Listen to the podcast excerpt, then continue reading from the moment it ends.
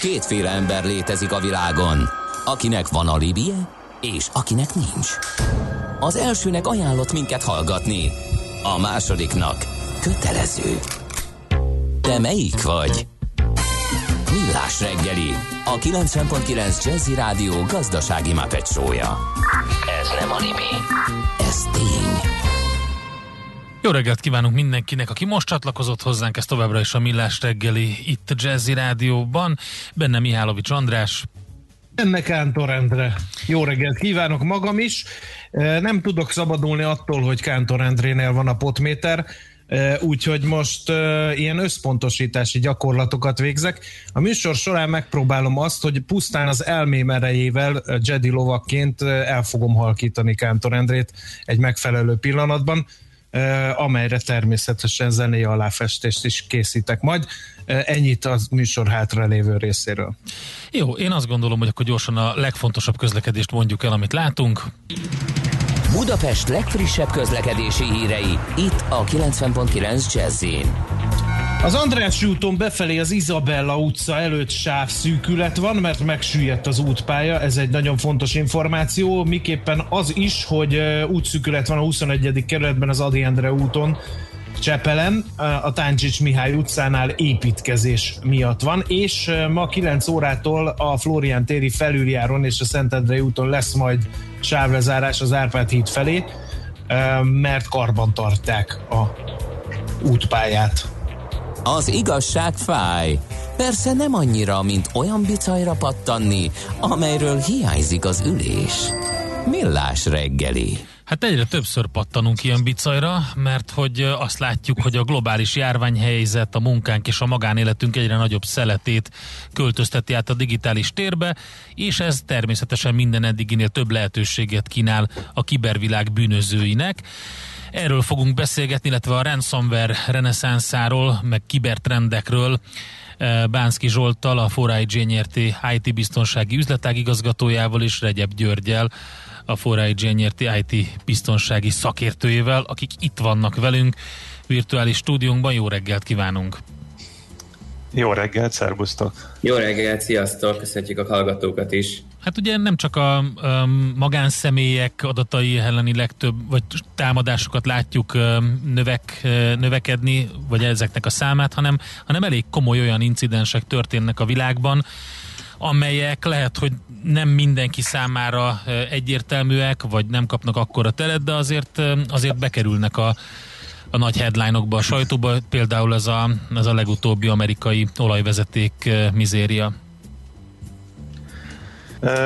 Sziasztok még egyszer, ugye én ezzel kapcsolatban egy kicsit azt gondolnám, hogy a, ha kibertrendekről beszélünk ma, akkor az a leg, talán úgy lehetne jellemezni, hogy a, a különböző eddig már meglévő dolgok reneszánszát éljük. Tehát, uh-huh. hogy, mint hogyha valami újrakezdés kezdődött volna. Ransomware támadások tehát nagyjából 20 éve léteznek. Igen. De igazándiból talán a WannaCry és a NotPetya világított rá egyébként a kiberbínezői körökben arra, hogy ez egy mennyire megér és mennyire, hát úgymond idézőjelben jó puli, és egyre nagyobb ö, problémákat okoz a világban. Ugye említettétek már ezt a ö, múlt hét pénteken napvilágot látott amerikai kőolajvezetéket működtető vállalat elleni támadást, ahol itt azért sok ö, félreértés kering a sajtókban, ott ugye nem a magát a kőolajvezetéket működtető rendszert támadták meg, hanem a cégnek a háttérinformatikai rendszerét, aminek következtében leállították a kőolajvezetéknek a szállítását, és ha jól olvastam, 17 államban hirdetett Biden veszélyhelyzetet ezzel kapcsolatban. Igen. De egyébként azt tisztázzuk, hogy mi az a ransomware vagy zsarolóvírus, az mit csinál egészen pontosan? Egyszerűen úgy tudom megfogalmazni, hogy egy olyan kártékony szoftver, ami ö, eltitkosítja az állományaidat, és gyakorlatilag túlszulejti a neked a digitális tartalmaidat, legyen az bármilyen informatikai eszközön, ez nem számít neki, és ezért ő, hogy visszaadja, cserébe pénzt kér. Nyilván a, már a hírekben is hallott jó kis bitcoinban, aminek azért minden állam próbálkozik és igyekszik a fehérítésén dolgozni, de azért még mindig ez az a valuta nem, amiben szeretik ezek a kiberbűnözők behajtani ezeket a tartozásokat, úgymond. Vagy védelmi pénzeket, ahogy tetszik. Uh-huh. Okay, szóval, hogy azzal fenyegetnek, hogy a legfontosabb dolgokat törlik, tehát az adatainkat, a, a, ugye ez az állomány, de nem arról van szó, hogy, a, hogy, hogy nem tudunk dolgozni a gépünkön, hanem arról van szó, hogy a cégnek a különböző adatai eltűnnek, vagy a magánszemélynek a különböző adatai eltűnnek. Igen. Igazándiból is. Uh-huh. Tehát, hogy ezek, ha igazán jól sikerül egy ilyen ransomware támadás, akkor a gépeden sem tudsz dolgozni. Gyakorlatilag úgy kell elképzelni, mint hogyha egy teljesen titkosított meghajtóvá lépne a géped, és mikor bekapcsolod, akkor kérne egy jelszót, amivel elindul maga a gép, de hát ezt a jelszót te sem ismered, illetve hát pénzért megmondják neked, ha megmondják. És akkor ez Igen, na ezt, ezt a, a megelőzés irányába mozduljunk el a beszélgetés során. Két ok van, vagy euh, még nem kaptam ilyet, vagy már bekaptam, akkor vegyük az utóbbit. Bekaptam ezt a zsarolóvírus, titkosították a fájlokat, nem tudunk dolgozni. Ilyenkor euh, van-e még megoldási lehetőség? Van-e olyan, hogy ezt dekódolják, ezt a titkosított euh, dolgot, illetve ha megoldás lehet-e az, hogy mondjuk kifizetem a váltságdíjat, mi, mit lehet tenni ilyenkor tulajdonképpen? Hú, én ezt a másikat egyáltalán nem ajánlom. Tehát, hogy ez, ebben semmi garancia nem tárgyalunk. Így van, garantált veszteség. Tehát, hogy az biztos, hogy eltűnt az a pénz, és az, az vége van, de hogy visszakapod-e az adataidat, hát arra semmilyen garancia nincsen. Vannak ö, olyan fajta kiberbűnözői körök, akik ezt preszt is csinálnak, és ők igenis visszakapcsolják az adataidat, és mint egy kvázi ö, olyat is hallottam a már, hogy elég... bűnözők. Ők, ők a nem, ne, de tényleg, és olyat is hallottam, képzeljétek el, hogy, hogy elégedettségi kérdőívet kérnek a szolgáltatásról. Jaj, de kedves emberek. Úgy, na, rettenet, rettenet, rettenet figurák. Úgy egyébként most azt olvasni erről a, a Dark Side nevű kiberbandáról is, aki ezt az amerikai olajvezetéket működtető céget megtámadta, hogy ők külön ügyfélszolgálatot működtetnek arra vonatkozóan, hogy legyen hova befizetni, és hogy mind minden rendben történjen az átutalás kapcsán, de hogy ebből utána hogyan lesz adat, meg hogyan nem, az azért már egy másik kérdés. Most visszatérve az eredeti kérdésedre, én azt gondolom, hogy fizetni semmiféleképpen sem fizetnék. Ha már bekövetkezett a baj, és gyakorlatilag ott tartunk, hogy, hogy eltitkosodtak ezek az állományok, és nem férsz hozzá a saját számítógépedhez, hát akkor ö, első és nagyon fontos dolog, hogy pontosan ki kell deríteni, hogy mi történt. Ehhez a kiberbiztonsági szakemberek tudnak nektek segítséget adni, akik megnézik és vissza a logokból, ott lévő információkból visszakódolják, hogy mi történt. Ha már ez sikerült, akkor megint két út van. Ha van egy kis szerencséd, akkor olyan fajta zsarulóvírust kaptál, amire már létezik úgymond visszafejtő kód. Ilyen is van. Hát sajnos ez a ritkább eset, ez egy ilyen macskegér játék, mindig minden kutatófejlesztő és kibervédelmi szakember dolgozik azon, hogy ilyen visszafejtő alkalmazásokat csináljon, de hát valahogy a, a bűnözők néha egy-egy lépéssel mindig előrébb járnak, úgyhogy akkor megint lehet írni egy újat. A másik megoldás, ha ez már nem működik, akkor megnézni, hogy milyen mentéseid vannak a az adott informatikai eszközödről, és onnan megpróbálni helyreállni. Uh-huh. Hát ez itt megint... Igen, van? A következő kérdés az, hogy hogy lehet ezt megelőzni, mert úgy tűnik, hogy ez a bonyolultabb út, hogy vagy fizetek, és akkor pénzt vesztek, és vagy visszakapom az adatokat, vagy nem, vagy ugye szakembert kell bevonni, amit aztán vagy vissza lehet fejteni ezeket a a titkosításokat, vagy nem. Tehát a legjobb úgy tűnik, hogy a megelőzés. De hogyan lehet megelőzni? Hát gyakorlatilag, mint minden ilyen biztonsági incidens, itt az időfaktor a legfontosabb. Tehát az a, vannak már nagyon jól kialakult metódusok a kibervédelemben, amiben ideje korán, vagy legalábbis még nagyon a támadás elején lehet őket észlelni. Ugye a, a, ezenek a fajta támadások 90 plusz százaléka az ilyen e-mailen keresztül terjedően jön. Kapsz egy e-mailt, mondjuk nyertél valamit, rákattintasz, hú de jó, nem is várom a csomagot, és a csomag helyett egy szép piros üzenet vár, hogy te éppen el vagy titkosítva ezekkel, ezeket a, a fajta ö, támadási ö, ö, metodikusokat nagyon jól lehet érzékelni egy mondjuk egy e-mail ATP szolgáltatással, vagy pedig egy, egy sandbox alapú e-mail vizsgálattal, és itt nem a spam szűrőkre gondolok. Tehát a lényeg az az, hogy minél hamarabb megpróbáljuk detektálni vagy magát a viselkedését ennek a ransomware-nek, hogy éppen elkezdi titkosítani az adatot, vagy pedig magát a kommunikációját, ahol valamiféle vezérlő szerver felé kommunikál, valamilyen ponton meg kell tudnunk fogni, és abban a pillanatban, hogyha ezt észleltük, akkor meg tudjuk tenni a szükséges lépéseket, hogy ez ne tudjon bekövetkezni. Na most jönnek azok a kérdések, amiket így nagyjából vártam, és örülök neki, hogy írják a hallgatók egy nagyon jó kérdésre világítanak rá. Azt kérdezi, hogy sziasztok, a felhőben tárolt adatok nagyobb biztonságban vannak-e, mint a gépen tároltak, illetve ehhez kapcsolódóan ransomware támadáskor, ha az operációs rendszertől külön partíción tárolom a fontos adatokat, azokat is elérheti-e? Szóval rögtön azt kérdezik, ugye a megelőzést próbálják a hallgatók, és arra világítanak rá, amit te is mondtál a megelőzésben, hogy a leggyengébb láncszem az általában humán láncszem, ahonnan bejönnek ezek a támadások. Itt igazából mindegy, ha ebből a szempontból nézzük, hogy felhő, vagy pedig külön partíció, mert ugye ez megbénítja az egész cégnek a működését.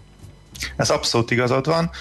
A felhők egyébként jelenthetnek egyfajta plusz védelmet, nyilván a felhőszolgáltatástól és a megvásárolt szolgáltatástól függen. Azért a felhőszolgáltatók igencsak ö, ö, saját érdekből nagyon figyelnek ezekre a támadásoknak a jeleire, úgyhogy ott azért, azért lehet egy ö, pici pluszod, de az, hogy másik partíción tárolod az adataidat, hát sajnos azt kell mondanom, hogy az semmit nem jelent, sőt, az sem túlságosan meg túlságosan ö, jelent védelmet, ha mondjuk neked van egy kliens-szerver infrastruktúrád valahol, és mondjuk az adataid neked a központi szerveren vannak, mm-hmm. és mhm. mondjuk a segépeden semmi nincs, csak amikor fölcsatlakozol, akkor mondjuk például felmountolod azt a drive-ot, ahol, ahol éppen ezek az adatok vannak, na ez egy ransomware-nek már pont elég, Igen. tehát hogy nem is kell neki több. Másik kérdés, ami nagyon fontos, és akkor kicsit ebből az irányból közelítsünk, hogy kis KKV-ként hogyan készülhetek elő, mit javasol a szakértő. Természetesen itt rögtön meg is kérdezte, hogy és mennyiért, mekkora összegez egy 130 fős KKV-nak, tehát nyilván összegeket meg ilyeneket nem mondjunk, hanem inkább nagyságrendekről beszélünk, és főleg a megelőzésről sokkal fontosabb. A, a megelőzés, ugye említetted az előbb, hogy ugye hol, hol lehet a probléma. A kedvenc mondatom, sokszor elmondom, már né, néhányan unják is tőlem, hogy a, a probléma legtöbbször a billentyűzet és a szék között helyezkedik el, magamat is beleértve természetesen. A legfontosabb a, amit, amit kis KKV-ként tehetünk, az az, hogy tudatosítási oktatásokat és tudatosítási képzéseket tartunk a kollégáknak, hogy próbálják meg felismerni ezeket a dolgokat. Egyen mélyebb technikai szint, hogyha megpróbálunk ugye az általam is említett sandboxing szolgáltatásokat, végpontvédelmi szolgáltatásokat, hálózati monitoring szolgáltatásokat feltérképezni a piacon, és ilyen fajta megoldást alkalmazni. Ugye nyilván ezt tudok saját magam is alkalmazni, meg tudom valamelyik szolgáltatót másoktól is igénybe venni. Hát az egyik az hirtelen elég magas költségre tud lenni, hogyha nekem kell ezt kiépítenem. Erre találta ki a piac, ugye nyilván, hogy ilyeneket szolgáltatásként A beszállítókat, igen. Így van, így van, így van. No, azt mondtuk, hogy reneszánszát élik a régi módszerek, ilyen az adatlopás, és a lehető legváltozatosabb módon próbálnak adatokat megszerezni, és hát nyilván a céges adatok különösen érzékenyek, ugye a modernkor aranya vagy olaja az adat, mm, akkor vegyük ezt is szerintem gorcsoláz adathalászatnak a, a, a metódusát, illetve az az ellen való védekezésnek a, a, a módszereit. Mennyire elterjedt az adathalászat, mik a célpontok, és hogyan lehet ezzel ellen védekezni az adathalász kampányok ellen? Így van, tehát ahogy te is említetted, ugye a modern kor aranya lett az adat. Ugye köszönhető ez a pandémiának is, hiszen a távoli munkavégzés és távolról férnek hozzá az emberek a céges hálózatokhoz, és az otthoni hálózatok eddig hobbi hálózatok voltak, hiszen játékkonzolok, tabletek, mobiltelefonok voltak rajta, és ezek sebezhetővé váltak, nincsenek úgy védve, mint mondjuk a céges hálózatok. És ezeket a gyengeséget is kihasználják az adat szivárogtatásra a bűnözők, a kiberbűnözők, és rengeteg adatot tudnak ellopni. Csak egy kis példát hozzunk, hogy a februárban 3,2 milliárd felhasználói adat került ki a Darknetre, ahol már a szintén emlegetett bitcoint a kriptovalutával lehet ezeket megvásárolni, tehát rendkívül fontos, hogy ezek védve legyenek. Ugye Magyarországon is volt az SMS kampány, illetve a postai csomagod érkezett, és egy bizonyos bankszámla számra utald át a pénzt, hogy át tud venni a csomagodat, de azt már nem kérdezik, hogy melyik címre szeretnéd, hogy utalják, csak azt, hogy még fizessé. Tehát ebből is lehet látni, hogy Zsolt is említette, hogy tudatos oktatással, ha egy kicsit utána gondolunk, hogy mi az, ami a maga a linkben szerepel, akkor eljöttünk, hogy áldozaté leszünk egy, egy ilyen adathalász kampánynak. Célpontok azok leginkább, ahogy a kérdésed elején is föltetted, a céges adatok, hiszen a sok kicsi sokra megy elv. Tehát vannak olyan adatok, amiket nem biztos, hogy tudja a cég, hogy hol kezel, mert nem friss adat leltárjuk van, viszont a kiberbűnözők ellopják, és a kis adatokból olyan mozaikot raknak össze, vagy egy puzzle amiből egy teljes akár projektadminisztrációs, projektdokumentumot, szerződést össze tudnak ollózni, és mondjuk egy nyílt részvénytársaságról beszélünk, akkor ez akár a tőzsdei árfolyamára is kihatással lesz. Uh-huh. Hogyan lehet megakadályozni két dolgot? Az egyik, hogy nehogy egymástól külön kezelt adatokat összerakva ki, összeálljon egy kép, ez az egyik, a másik pedig, ha már ezeket nem tudjuk megakadályozni, hogy össze lehet gerebézni az adatokat, legalább az adatok kiáramlását hogyan lehet megakadályozni. Hát igen, nagyon sok metodika van arra, mind technikai oldalról is, de leginkább a, a tudatosság. Tehát egy adatkezelésnél nagyon fontos, hogy a, a maga az adott cégnél dolgozó munkavállalók egy olyan oktatást kapjanak, amiben rá tudnak jönni, hogy melyik adatot milyen módon kell kezelni. Erre vannak phishing kampányok, amiket például belső teszteket lehet csinálni, és utána az ott kapott eredmények alapján lehet egy tudatossági oktatást adni a, a felhasználóknak, hiszen akkor már tudják, hogy mondjuk mi egy szenzitív adat, hogyan kell tárolni, hogyan kell hogy titkosítva tárolni egy adatot, vagy akár hogyan kell úgy elküldeni egy csatolmányt, hogy annak is legyen egy kódja, és hálózaton belül, cégen belül is tudják kezelni, nem mindenki férjen hozzá. Ami másik nagyon fontos, ilyen compliance tevékenységek, tanácsadási tevékenységek, például adatvagyon nyilvántartás a cégeknél. Ez 2018-ban a GDPR miatt eléggé trendivé vált, hiszen maga a vállalatok nem voltak tisztában az, hogy melyik adat milyen folyamatban, hol kerül be, és hol megy ki. És pont, amit te is kérdeztél, a kimeneten nagyon fontos volt. Nem voltak ismertek azok, hogy az adatoknak az utóélete mi lesz, kik az adatgazdák, kik a folyamatgazdák, kikhez lehet fordulni, hogyha mondjuk szivárgás történik, és tapasztalataink azt mutatják, hogy a vállalatok ha GDPR-ra is felkészültek, akkor is nem frissítették ezeket a, a folyamatjaikat, tehát nem feltétlenül tudják most, hogy milyen adatot, milyen fájmegosztásnál, milyen fájszerven, SharePoint oldalon és társain tárolják, vagy illetve milyen adathordozókon mondjuk akár fizikai adathordozón is történik mondjuk adatmozgás, mondjuk egy ipari szereplőt nézünk, lehet, hogy mondjuk maga a gyártói folyamatoknál egy, egy frissítés, vagy akár egy, egy kalibrációs mérésnek az adatait egy pendrive-on keresztül viszik be A-ból B-be, és ott is történhetnek akár virtuális ipari kémkedés, hiszen az ipar 4.0 a szenzorkommunikációnak köszönhetően már erről is kell beszélni, ami szintén egy adathalászat tevékenység. Uh-huh. Nincs valami uh, fizikai megoldás? Mert az oktatás azt oké, okay, értem, és nagyon fontos is, de annak talán lassabban van eredménye, mint ha mondjuk eleve beépítünk a rendszer, rendszerbe egy ilyen blokkot.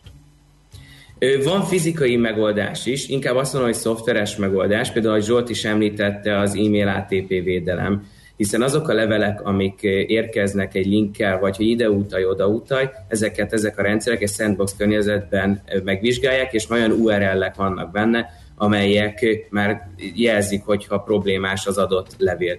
Illetve a másik ilyen, hogy nem elég sima tűzfalvédelmet használni, most már kell olyan hálózatmonitoring alkalmazások, IPS, IDS védelem bevezetése, ami pont azt figyeli, hogy mondjuk ha történik egy adatmozgatás, vagy adatszivárgási lehetőség, akkor kik vesznek részt abban a hálózatban, és milyen módon hova terelődik.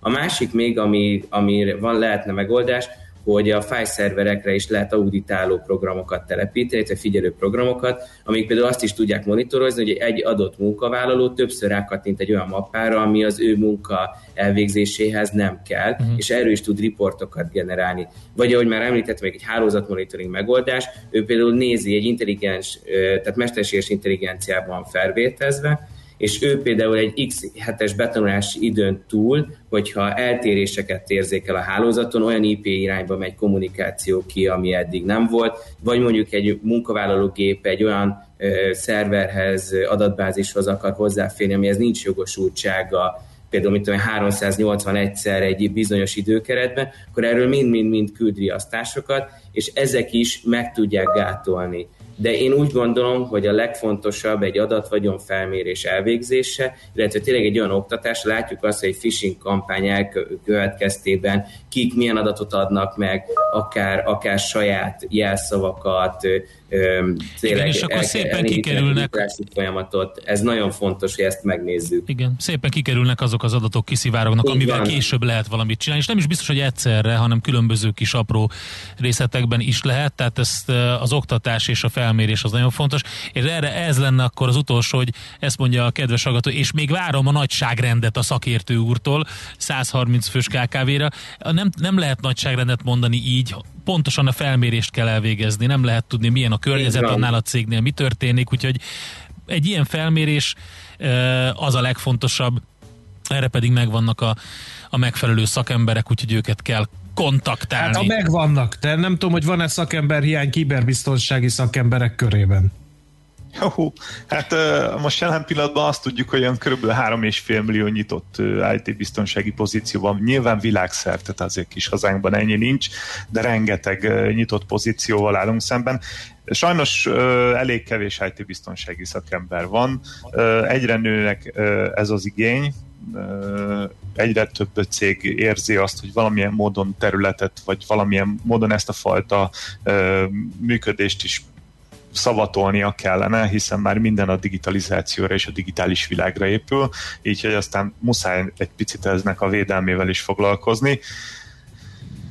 Én azt gondolom, hogy ez egy nagyon nehéz történet, nehéz és drága ma az IT biztonsági szakember de még mindig azt gondolom, hogy a szükségességét alátámasztják ezek az események, amiről beszéltünk, illetve hát ilyenkor tud egy szolgáltató nagyon jó szerepet felvállalni, mert nyilván a nála lévő tudás az nem egy darab szakember ben összpontosul, hanem esetleg több embert, aki több ügyfélt képes kiszolgálni.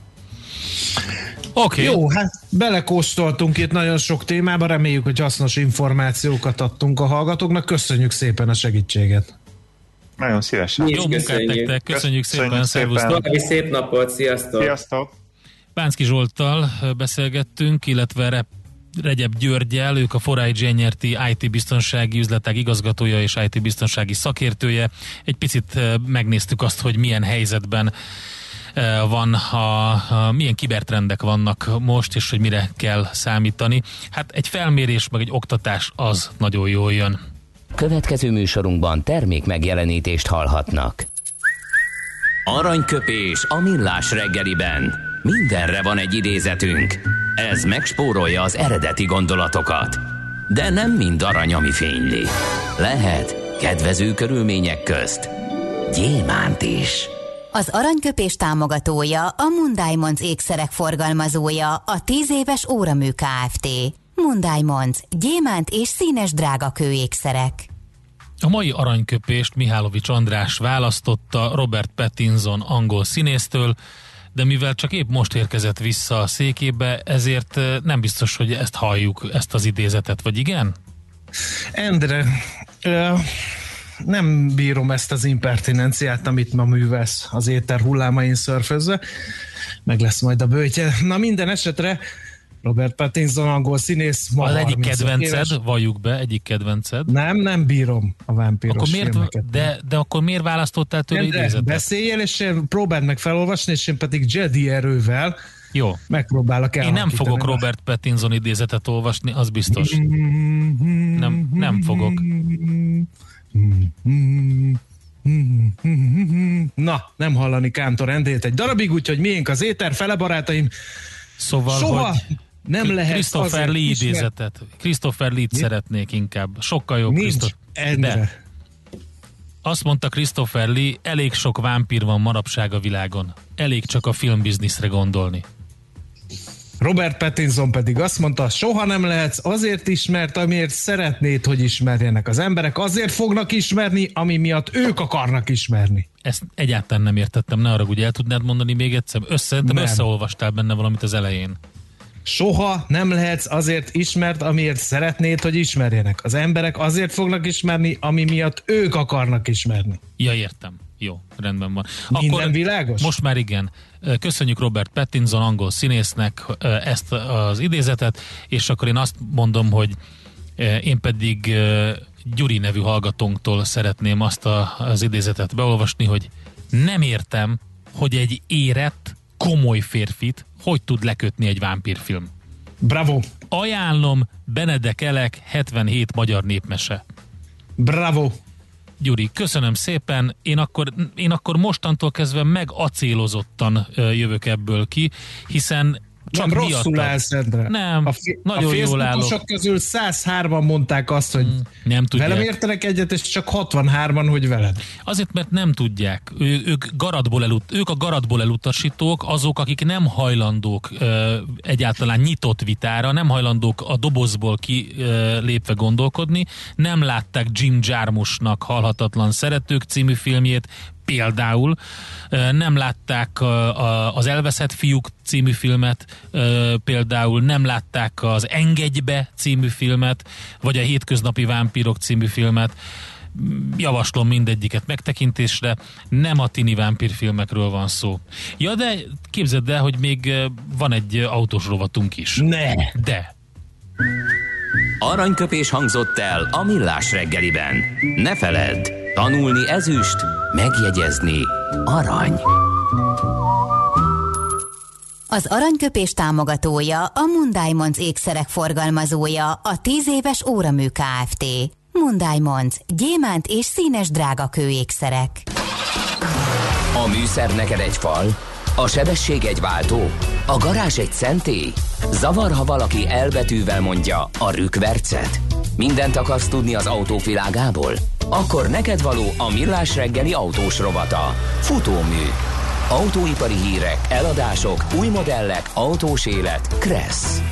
És itt is van velünk Várkonyi Gábor szakértő, autópiaci szakértő. Szevasz, jó reggelt! Jó reggelt, sziasztok! És uh, mivel és kezdjük? És gyáros. Micsoda a mémgyáros? ja. Igen. Igen, mivel Endre, kezdünk? Nem pislog ilyen tanácstanul. Az történt, hogy Várkonyi kollégának köszönhetünk egy nagyon jó mémet, ami arról szól, hogy azoknak, akiknek autóban is egyedülülve maszkot viselnek, azoknak itt a kintre hordható biztonsági, biztos találkoztál vele. Igen, nem azért pislogok, András, hanem azért, mert te nem olvastad azt a sajtóközleményt, amit mi a Gáborral megkaptunk, és megbeszéltük, bár te vagy a szerkesztő, és megbeszéltük, hogy a műsorban megemlékezünk róla, te erről nem tudsz, hiszen te csak a szerkesztője vagy a mai napnak, és azért kérdezem Gábort, hogy ezzel kezdjük-e, vagy pedig amiket András beírkált a témákat? Ugye szerintem lesz idő mind a kettőre, de uh azért most már szerintem lassan egy tíz éve nyomom veletek ezt a sztorit, de a mai reggel az, az biztos, hogy, biztos, hogy top listás. Tehát ha csak az elmúlt öt percet figyelem, akkor, akkor nehezen tűrtöztetem a rögésemet, és nagyon kíváncsian is nyitottam már a továbbiakat. És nem is merek még véletlenül se egy kis kavicskát se dobni ebbe, hát ebbe figyelj, a köztetek van egy, izzó. van egy közös ismerősünk a Béla, és ő azt kérdezi tőled, hogy a vámpirok melyik autót preferálják. Úgyhogy ezzel szerintem tudom, el is vittük a rovatot. Én nem tudom, én, én sem tudom komolyan venni a vámpiros filmeket, de... Na végre! De ezzel Mondtam nem akarok én. állást foglalni, mert inkább így partvonalról figyelem, hogy mit kezdtek egymással. Nézzél, csak... csendes, itt egy csendes többséget terrorizál Igen. egy vámpírfilm rajongó hangos Igen. kisebbség, Abszolút. már megint. Indiánnak költöző felnőtteket, meg gladiátornak költöző felnőtteket terrorizálok. Na mehet? Jó, én meg, én meg a James Bondot szeretem. Tehát Helyes, akkor én a harmadik mese, spektrumot képviselem ebben komolyan. a vitában. Tehát küldtél nekem egy nagyon érdekes felmérést, ami arról szólt, hogy ugye a globális autópiac mekkora csökkenést volt kénytelen elkönyvelni a, a pandémia ide alatt, illetve hogy ez hogyan fogja érinteni akár a magyarországi ipari termelést is, és ugye ebben a, ebben a felmérésben is egy tulajdonképpen egy jó végkifejletről számolhatunk be, ami ugye arról szól, hogy azért az elmúlt két-három-négy évben a, magyar gazdaság struktúrájában, illetve az autóipar struktúrájában történtek olyan fundamentális változások, amelyek amellett, hogy nyilvánvalóan érzékelhető csökkenést fog okozni a piac, amellett azért egy növekedési trendre is rá tudnak állítani bennünket, hiszen elektromos autó kapcsán akkumulátorgyártó nagyhatalommá nőttük ki magunkat itt közép-kelet-európában, de egyébként úgy Európa összességében nézve is vagy Európa teljes gyártási térképét nézve is egészen jól állunk azzal az akkumulátor kapacitás fejlesztéssel, amit, amit Magyarországon találhatunk. Mind a mellett persze itt is elég jelentősen esett vissza az ipari termelés, nagyjából ugye a középmezőnyt képviseljük a visszaesés kapcsán, és itt nyilván az új autóadásoknak a, a csökkenése is Hát azt lehet mondani, hogy elég jelentős volt az előző, az előző év második felét nézve, és azt gondolom, hogy amiket mostanában látunk számokat, azok is azért nagy részt a reexporttól néznek ki úgy, ahogy kinéznek. Tehát a, a magyar autópiacon az új autókereslet látva az áraknak a, a drámai növekedését szerintem a következő években azért nem fogja elérni azt a szintet, amit, amit az előző években láthattunk. Én, én ezt gondolom, aztán lehet, hogy jönnek meglepő húzások.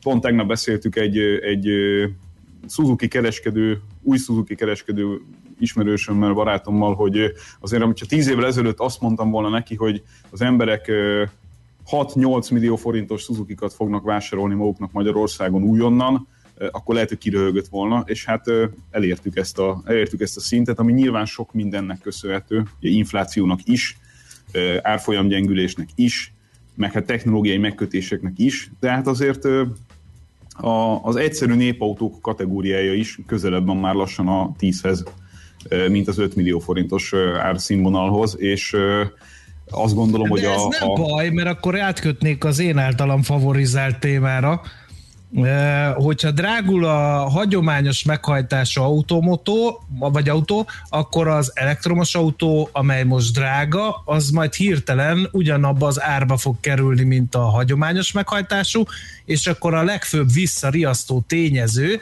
mi szerint túl drága az elektromos autó, az kiárazódik a rendszerből.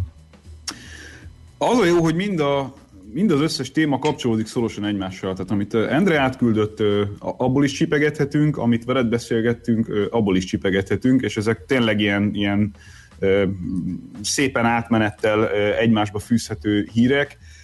Az, az, a, az az előző hír apropója, amiről, amiről te most elkezdtél beszélgetni, hogy a Bloombergnek egy tanulmánya alapján már öt év múlva elérkezhet a fejlett piacokon, nyilván fontos hangsúlyozni, hogy a fejlett piacokon az árparitás, amiről mondjuk egy évvel ezelőtt még azt mondták hasonlóan neves intézetek, meg, meg gazdasági elemző műhelyek, hogy, hogy a következő 15 évben sem fog megtörténni az árpolitás az elektromos autók piacán. Nagyon hektikusak a mozgások ugye ebben a kérdéskörben is, hiszen az elektromos autózás a fejlett piacokon, Európában, de az Egyesült Államok bizonyos államaiban is, ugye egy nagyobb ütemet, egy, egy gyorsabb terjedést feltételez, hogyha mostani számokat nézzük, ami nyilván egy, egy teljes fókusz átcsoportosítást is jelenthet ipari szinten is. Ugye itt két dolgot, vagy két-három dolgot érdemes említeni. Az egyik, hogy a, az akkumulátor csomagoknak az árai, azok, azok elég rapid módon csökkennek. Tehát sokkal gyorsabban, mint amire akár csak két évvel ezelőtt is számítani lehetett. Ilyen 60%-os árcsökkenésekről beszélgetnek az elmú, elkövetkezendő két-három évben, ami azért elég, elég drámai különbség, főleg, hogyha tekintetbe veszük azt, hogy az elektromos autók árképzésének a ugye a legnagyobb akadálya, hogyha hogyha olcsóbbá szeretnék tenni ezt a gyártók, az pont az akkumulátorral kapcsolatos költségeknek a uh-huh. általánosan magas színvonala. Ha ez jelentősen tehát felére tud csökkenni, hát az, az abszolút paradigmaváltást jelenthet ebben a, ebben a kérdéskörben. Minden mellett ugye a, a kipufogógáz kezeléssel kapcsolatos költségek, illetve a zsugorodó darabszámok, amik, amik mondjuk a fejlett piacokon, és mindig hangsúlyozom ezt a, ezt a kitételt, tehát ami a fejlett piacokon látható, a zsugorodó darabszámok belségésű motoros autók kapcsán, azok ugye egy, egy visszafelé ható drágulási folyamatot is jelentenek a már ismert technológiánál. Tehát, hogyha kevesebbet gyártunk valamiből, és átcsoportosodik a figyelem egy új technológiára, akkor az, amit eddig csináltunk, nyilvánvalóan drágább lesz. Arra ne számítson senki, hogy, hogy 5-6 év múlva ez azt fogja jelenteni, hogy a most ismert árakon hosszú hatótávolsággal rendelkező és gyorsan tölthető átlag emberek számára elérhető elektromos autók tömkelege fog megjelenni. Ezek meg fognak jelenni, csak nem azon az áron, ahol most tartunk. Tehát ahogyan kúszik fölfelé a hagyományos autóknak az ára, és ahogyan csökken az elektromos autóknak a bekerülési költsége, úgy, úgy történik meg az, hogy, hogy előbb-utóbb elérjük az árparitást, de azért itt figyelembe kell venni azt is, hogy autógyártónként 10 milliárdos nagyságrendű befektetésekről beszélünk elektromos autó architektúrák kialakítása kapcsán, amelyeket általánosan elfogadott tény szerint olyan nagyjából két-két és fél modellciklus alatt tudnak költség szempontjából amortizálni. Két-két és fél modellciklus azért az 15 év környéké, tehát másfél évtized nagyjából nem gondolom azt, hogy nem, nem lehetetlen, csak nem gondolom azt, hogy, hogy a jelenleg ismert technológia alapjaiban más lesz mondjuk 5 év múlva, mert, mert egyszerűen ezeket a költségeket még, még vissza kell hozni. Tehát, hogy a, a, a nulla pontra még el kell érni elektromos autózás kapcsán, és azért ez egyelőre nehezebbnek tűnik, mint, mint, amit, mint ahogyan ezt sokan gondolták. De hát ugye a darabszámok azok szépen jönnek, és itt jön egy másik jön egy másik téma, ami ugye arról szól, hogyha a jelenlegi szinten folytatódik minden, akkor gyakorlatilag 2035 környékére már ilyen 80-85 százalékos elektromos autó eladási volument lehet új autók kapcsán látni mondjuk Európában. Ha 2026-27 környékén történik egy jelentős változás az Euró 7 kapcsán, tehát még tovább szigorodnak a, a kipufogógázkezelési kérdések, meg a szindioxid kibocsátással kapcsolatos előírások, akkor elméletileg a Bloomberg szerint a 100% az magától is teljesülni fog, hiszen annyira megdrágulnak a belső égési motoros autók költségei, hogy nem lesz értelme ezeket gyártani. Tehát 100%-os piaci részesedést prognosztizálnak erre az esetre, ami azért érdekes, mert kifejezetten hangsúlyozzák azt, hogy az Európai Unió gyengébben teljesítő, tehát gazdaságilag kevésbé potens tagországaiban is elérhető lesz az 15 év múlva, vagy 10-15 év múlva, amit azért most jelenlegi agyunkkal nehezen tudunk elképzelni, és akkor itt azt a példát hozták, hogy a nem tudom, román kisvárosban az átlagos család ugyanannyira fog tudni elektromos autót venni, mint a berlini hipster. Én ezt megmondom őszintén, hogy valami nehezen tudom elképzelni, de hát azért olvassuk ezeket a neves tanulmányokat, hogy utána néhány év múlva újra szétszedjük őket, újra elemezzük őket, és megnézzük, hogy ebből mi, vált, mi vált valósággá. Szerintem kifejezetten szórakoztató egyébként az ezredforduló környéki hasonlatos kérdéseket nézegetni. Azért biztosan találkoztatok már azzal, hogy, hogy visszanéztek mondjuk egy két évtizeddel ezelőtti tanulmányt különböző piacok különböző alakulásának prognózisairól, és akkor hát összevetettétek a valósággal, meg azzal, ami megtörtént, és aztán teljesen más lett belőle. Harmadik témaként pedig ehhez szintén erősen kapcsolódva, ugye az elektromos autóknak a, a, az újraeladhatóságát dobnám még itt be témaként, ami szintén érdekes következtetésekre ad okot, ugyanis a DLT, ami ugye a DLT és FAKA, ami ugye a legnagyobb használ, tehát másodpiaci értékeléssel foglalkozó társaság Németországban. Ez, ez az a cég, amely megmondja, meg figyeli, hogy, hogy körülbelül milyen, milyen piaci mozgások vannak és hogyan alakulnak másodpiaci értékek két-három éves autóknál. Tehát ennek a cégnek az elemzései alapján a, a fiatal elektromos autóknak az újraeladhatósága jelenleg a leggyengébb az ismert hajtási módok közül. Tehát a benzines, a dízel és az elektromos autók értékvesztése az, az úgy néz ki, hogy a lista ár, és ez itt egy fontos kitétel, a lista ár 50,5%-át tudja nagyjából egy, egy elektromos autó, három évesen nagyjából 50 ezer kilométerrel, a lista ár azt hiszem 53%-át tudják a dízelek, és 55,6%-át tudják a benzinesek. Mi és ennek az oka? Hát ennek szerintem két lényeges oka van. Az, az aksi? Egyik... Tessék? Az akkumulátor? Hogyha ezt az alá a programpont alá vesszük, hogy a rapid technológiai fejlődés kevésbé teszi attraktívá a, a tegnapi elektromos autókat, Tehát, hogy annyira gyorsan történik a fejlődés, és annyira sokfajta új és jó elektromos autóval lehet találkozni, hogy, hogy a tegnap előtti technológia az kevésbé attraktív, akkor ez mindenképpen egy pontja a dolognak, ami szerintem teljes mértékben megáll, de hogyha ennél is tovább megyünk, és szerintem igazán fontos piac befolyásoló tényezőt keresünk, akkor az mégiscsak az, hogy az állami szubvenciók kapcsán, és erről már azt hiszem beszéltünk egyszer korábban, a, a leasing díjak, tehát a, a havi leasing díjak egyszerűen attraktívabbak az új autóra, mint a, mint a fiatal használatra.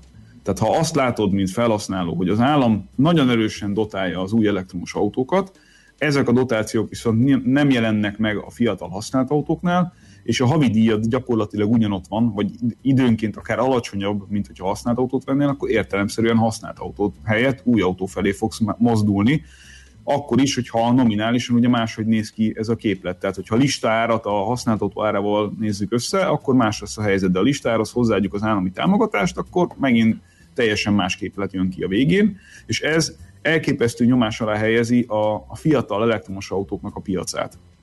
Mhm. Ugyanis ezeket nagy részt azért oda lehet, tehát exportra lehet úgy eladni, hogy olyan országokban menjenek, ahol az Európai Unió területén belül kisebb dotációkkal lehet ilyen autókat vásárolni. Tehát magyarul a, a, a gazdag államok nyomják az elektromos autót adóból szubvencionálva, fiatal autókat viszont nem annyira lehet ugye így ezeken a piacokon eladni, és ezek jönnek Kelet-Európa felé, de ezek csak akkor jönnek Kelet-Európa felé, hogyha A. infrastruktúra szempontjából jelentősen javul a helyzet Kelet-Európában, itt egyébként mi magyarok szerintem egészen jól állunk, különböző felmérések szerint, de ha közben ezekben az országokban is van erős dotáció az állam részéről, akkor ezek a, ezek a fiatal elektromos autók egy kicsit bedugulnak. Mert hát értelmét veszti a, a, megvásárlásuk az okok miatt. Úgyhogy ez egy izgalmas sztori, még minden mellett hozzátenném azt is, hogy pandémia ide vagy oda, gazdasági nehézségek ide vagy oda, az, az, az ismert használt autó árak, tranzakciós költségei, azok bizony magasabban vannak, mint egy évvel ezelőtt. Különböző felmérések szerint. Itt már a 22 ezer euró fölötti átlag használt autó áról beszélünk például a német piacon, ami kerek 1000 euróval magasabb, mint egy évvel ezelőtt. És ez, ez, elég, ez szerintem... Masszív. Tessék? Ez elég masszív. Ez elég masszív, és szerintem ez azért nagyon izgalmas, mert hogyha márciust márciussal hasonlítunk össze, már pedig a felmérés, amit az Autoscout 24 kiadott, az március-március összehasonlításában működik, akkor azért hozzá kell tenni magyarázatként, hogy tavaly márciusban a pandémia elején voltunk. Tehát akkor még nem ütött be teljes erővel a gazdasági válság, meg nem volt még lockdown, meg nem volt még egy csomó minden, ami akadályozta volna a kereskedelmet, tehát azért egy viszonylag magas bázisról indultunk. Utána jött nyilván egy, egy hullámvölgy, jöttek azok a hónapok, amikor nem működött a kereskedelem, akkor nyilván csökkentek valamelyest az árak. Most viszont, amikor még mindig nincs teljes gazdasági felpörgés, például Németországban, már látható egy ilyen, hát inflációval is magyarázható tényező, hogy 1000 euróval nőttek az árak, és ami még izgalmasabb, hogy februárról márciusra egymagában ebben a hónapban 300 euróval nőttek a statisztika szerint az árak. És itt hozzátenném egyébként azt is, hogy, hogy szerintem ez az ár növekedéshez jelentősen hozzájárulhatott az is, hogy alapvetően drágább elektromos autók jelentek meg a kínálati piacon. Tehát, hogyha ha az elektromos autók árait nézzük, azok nyilvánvalóan átlagban drágábbak, ahogy erről beszéltünk is. Ha átlagban drágább autók jelentős mennyiségben kerülnek a piacra, annak nyilván van egy árfelhúzó hatása.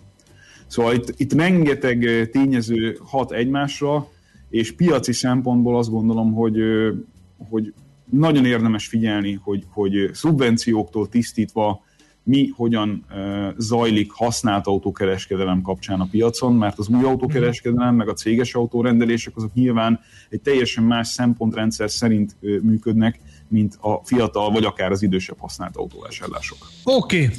hát nagyon szépen köszönjük. Nehéz kezdés után gördülékeny folytatás és frappáns befejezés. Profi, köszönjük szépen Gábor. Észrevettétek, hogy ez az alak folyton az autókról beszél? kérdezte egy kedves hallgatónk. Várkonyi Gábor autópiaci szakértőnek nagyon szépen köszönjük. Autóvámpír. Az autóvámpírnak, így van. Köszönjük szépen a mait. Jó munkát neked, szép napot, köszönjük. Sziasztok! Kösz a mémeket, szia! Most lefarkolunk, de jövő héten megint indexelünk és kanyarodunk, előzünk és tolatunk a Millás reggeli autós rovatában. Futómű a világ négy keréken. Azt mondja Gabriella, nekem semmi komoly nincs a vámpír filmekben. Andrással vagyok, bocsi Endre. Gabriella, ha ezt így értelmezted, ami itt elhangzott köztünk, akkor én örülök, hogy erősíted András csapatát. Senki nem kereste a komolyat a vámpírfilmekben. Egy másik oldal. A vámpírok vérszívó motoros autókkal közlekednek, de tegyünk pontot erre a műbalhéra. Nézzük meg a Vampire vs. Gladiator című filmet a mozikban. A gladiátornak akkor sincs esélye, ha a rock játsza, míg a vámpírt Paudics Béla ga- ga- gazdának meg remegő kezében acatolóval a tranka mögé bújva esik le a valóság. Ajajajajajajaj. Hát azt hiszem, hogy itt most egy kicsit kicsit erősítettük. Mindenki Igen? ellen van esélye. Paudics Béla lenne a gladiátor, illetve bocsánat, a vámpír, úgyhogy na ez figyelj, ez bearanyozta a napomat, innen megyünk tovább, és megnézzük azt, hogy mi történik. A chip hiány gyakorlatilag tönkre vág mindent? IT rovatunknak ez a témája ugyanis. Műsorunkban termék megjelenítést hallhattak.